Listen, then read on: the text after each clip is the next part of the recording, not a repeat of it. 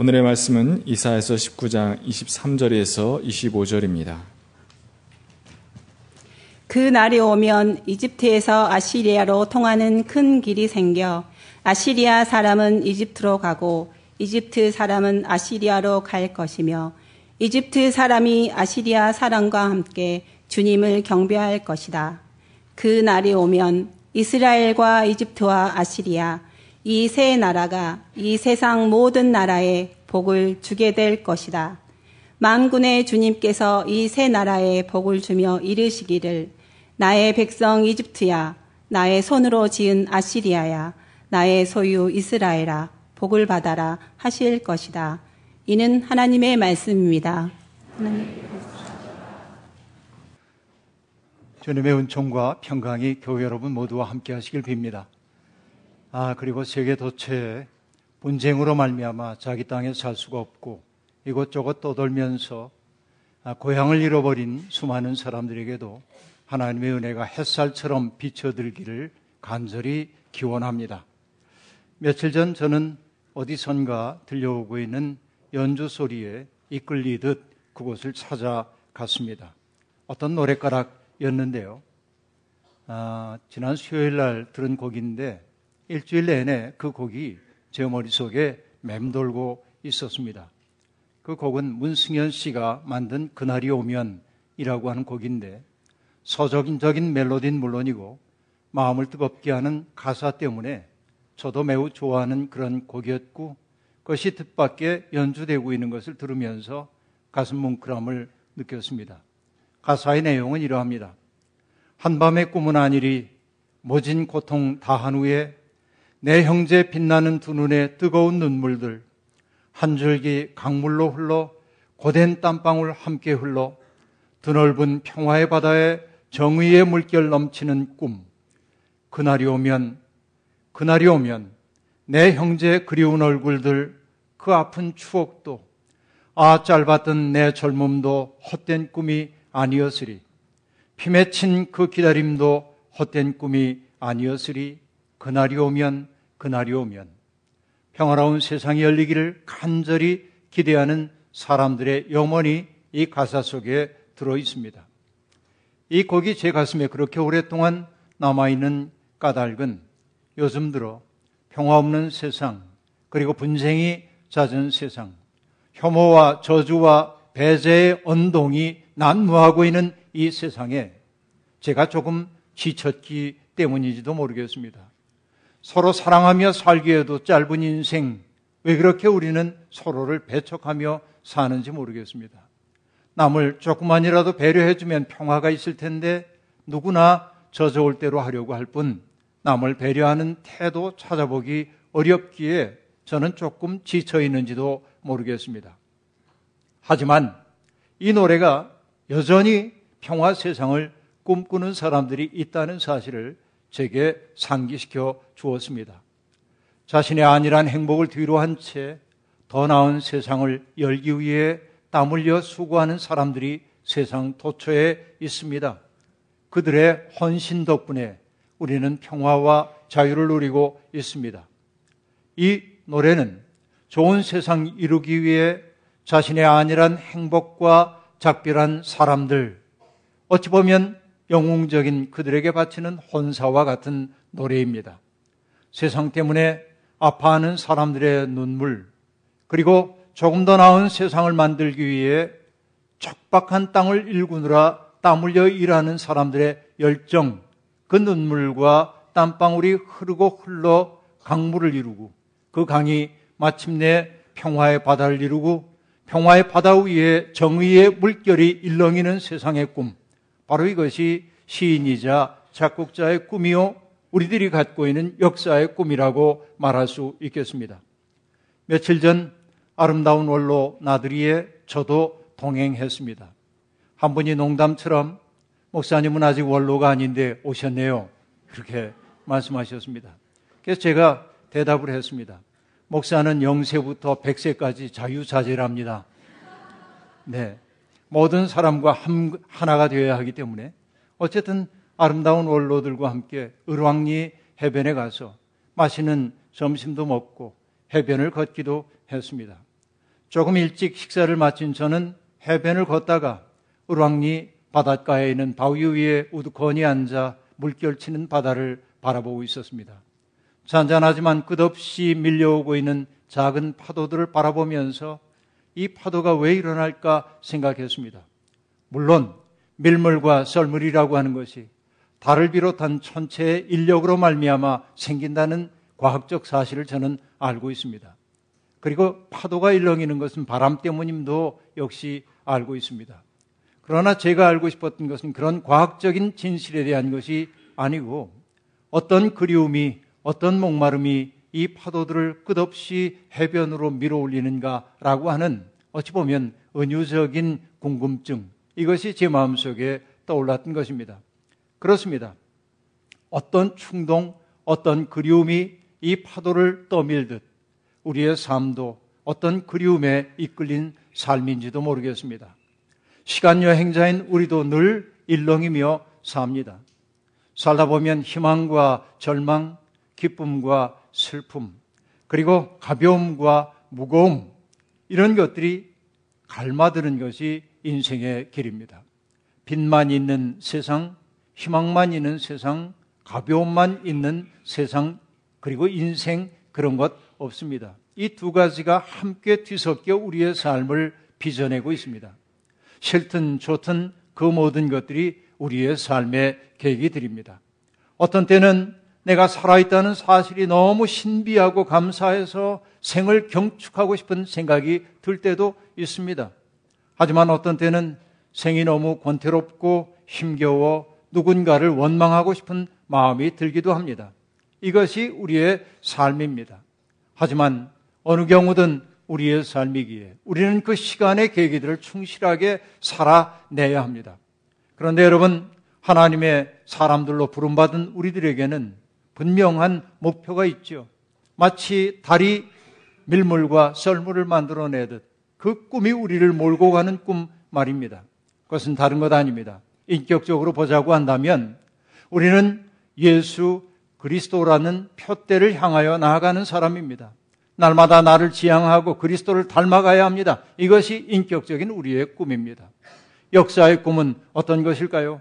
사람들이 분쟁하고 있는 이 세상 속에서 그 모든 분쟁이 종식된 세상 하나님 나라의 꿈을 향하여 우리는 부름 받은 사람들입니다. 그 꿈이 우리를 끌고 가고 있는가? 이것이 우리가 묻고 또 물어야 할 질문입니다. 에덴 동산 이후 인간의 역사는 갈등의 역사라 해도 과언이 아닐 것입니다. 17세기 영국의 정치 철학자인 토머스 홉스라고 하는 사람이 인간의 세상을 가만히 살펴보다가 그는 이렇게 얘기했죠. 자연 상태로서의 인간의 삶이라는 건 만인에 대한 만인의 투쟁이라고 이야기했습니다. 어찌 보면 그의 말이 맞는 것 같습니다. 홉스는 그렇기에 제도와 법을 정비하고 국가가 제 역할을 감당하므로 사람들의 욕망을 조절해야 한다고 하는 그런 사회 계약론을 머릿속에 그리고 있었던 것이죠. 정말로 법과 제도가 좋은 세상 만들기를 우린 꿈꿉니다. 하지만 우리는 압니다. 법과 제도가 아무리 좋아도 그것을 지켜가는 사람들의 마음 속에 평화 없으면 세상에 평화 없다는 사실 말입니다.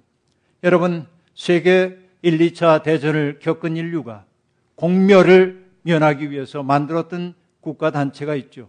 국제 단체가 있죠. 바로 여러분 유엔입니다. 유엔을 만들었습니다. 하지만 여러분 유엔이 세상의 평화를 보장해 주진 못합니다. 강대국들이 자신의 힘으로 마구 밀어붙입니다. 그리고 여러분 전제주의적인 국가들은 유엔의 결의 따위 무시하고 제멋대로 처신합니다. 이것이 오늘 우리가 살고 있는 세상의 고통이기도 합니다. 우리는 정말로 간절히 이 땅의 평화를 원합니다. 한반도의 전쟁의 기운이 드리워져 있음을 우리는 부인할 수 없는 상황 속에 있습니다. 그렇기에 우리는 더욱더 갈망하는 마음으로 평화를 바라보고 있는 것입니다. 주전 8세기 사람인 이사야는 강대국들이 발응하면서 늘 평안이 없는 그 세계를 살다가 특별히 아시리아와 이집트 두 강대국 사이에 끼인 조국의 운명을 내다보면서 그는 예언 활동을 했습니다. 그는 하나님의 영을 영에 사로잡혀서 주변에 있는 나라들을 향해 예언합니다. 힘을 숭상하는 나라들은 망할 수밖에 없다고 이것이 하나님의 뜻이라고 그는 이야기했습니다. 주변국 가운데 가장 강력했던 아시리아와 이집트를 향해서도 그는 예언했습니다. 이사야의 말은 이러합니다. 하나님은 죄 지은 그 백성 이스라엘을 징계하기 위해 아시리아를 징벌의 도구로 삼으셨다는 겁니다. 그래서 아시리아를 통해 그의 조국이 고통을 당했다는 겁니다. 그러나 문제가 있습니다. 아시리아는 자신의 힘의 한계를 인정하지 않고 기고만장해서 하나님의 손에 들린 몽둥이라고 하는 자신의 본분을 기억하지 못하고 오히려 힘을 숭상함으로 과도한 폭력을 행사했다는 겁니다. 그렇기에 하나님께서 그 나라를 징계하고 몰락시킬 거라고 얘기하고 있습니다. 여러분, 제 힘만 믿고 기고만장한 이집트 역시 하나님의 심판을 피할 수 없습니다. 뭐냐면 하나님이 만드신 세상의 기초는 정의와 공의이기 때문입니다. 정의와 공의를 무너뜨리는 나라는 그것이 어떤 나라이든 무너질 수밖에 없다고 예언자는 말하고 있고 그것은 예언자의 말이기에 앞서 하나님의 말씀인 것입니다. 여러분, 세상에 하나님의 심판을 피할 수 있는 사람은 없습니다. 이것이 두려운 진실입니다. 하지만 하나님은 어디에나 그루터기와 같은 사람들을 남겨놓으심으로 그들을 역사 희망의 단초로 삼으십니다. 이사야가 말합니다. 이집트 땅에도 하나님을 섬기는 사람들이 남아 있을 거라면서 이집트 땅에 여호와를 섬기는 재단 하나가 일어설 것이라고 얘기합니다. 그리고 이집트의 국경 지대에도 주님을 섬기기 위한 그곳에 돌기둥 하나가 세워질 것이라고 말하고 있습니다. 바로 이것이 하나님의 희망입니다. 절망의 땅에 하나님은 희망을 심어 놓으시는 것이죠. 여러분, 출애굽 당시에 애굽 땅에 내렸던 열 번의 재앙 이야기를 우린 잘 알고 있습니다. 그 가운데 아홉 번째 재앙이 흑암의 재앙이지요. 여러분, 애굽 온 땅에 사흘 동안 어둠이 내렸습니다. 아무것도 식별할 수 없는 캄캄한 어둠이었습니다.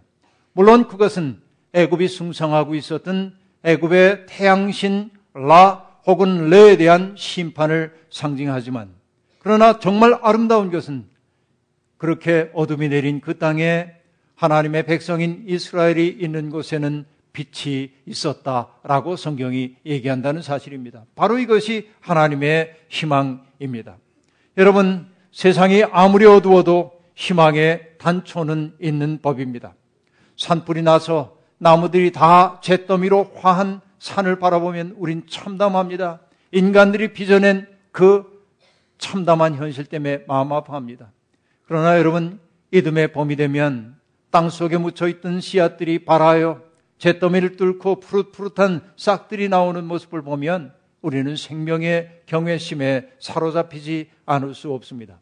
여러분, 우리가 정령 하나님을 믿는 사람들이라고 한다면 제 아무리 평화의 잿더미처럼 보이는 세상에서도 평화를 꿈꾸어야만 합니다. 이것이 주님이 우리에게 주신 소망입니다. 우리는 희망의 단초가 되어야 합니다. 분쟁과 갈등의 땅에 평화의 씨를 심어야 합니다. 절망의 땅에 희망의 씨를 뿌려야 합니다. 그리고 인정의 황무지로 변해버린 이 세상에 인간적인 따스함이 통하는 세상에 꿈을 심어야 합니다. 여러분, 이사야는 어찌 보면 얼토당토하는 꿈을 꾸고 있습니다. 아시리아와 이집트 그리고 이스라엘은 적대 관계에 있는 나라인데 그는 어떤 꿈을 꾸고 있습니까? 이집트에서 아시리아로 가는 큰 길이 열리고 이집트 사람은 아시리아로 아시리아 사람은 이집트로 오가면서 세 나라가 함께 평화를 구가하는 세상을 그는 꿈꾸고 있습니다. 여러분 이것이 놀라운 세상입니다. 바로 그 꿈의 핵심에는 주님 경외가 있습니다. 주님을 경외한다고 하는 것, 그것은 정의와 공의를 우리의 삶의 내용으로 삼는 것입니다. 적대 관계에 있던 나라들이 주님 뜻 안에서 적대 정책을 포기하고 평화롭게, 평화롭게 공존할 수 있게 될 때, 그들은 세상 모든 나라의 복이 될 것이라고 선언하고 있습니다.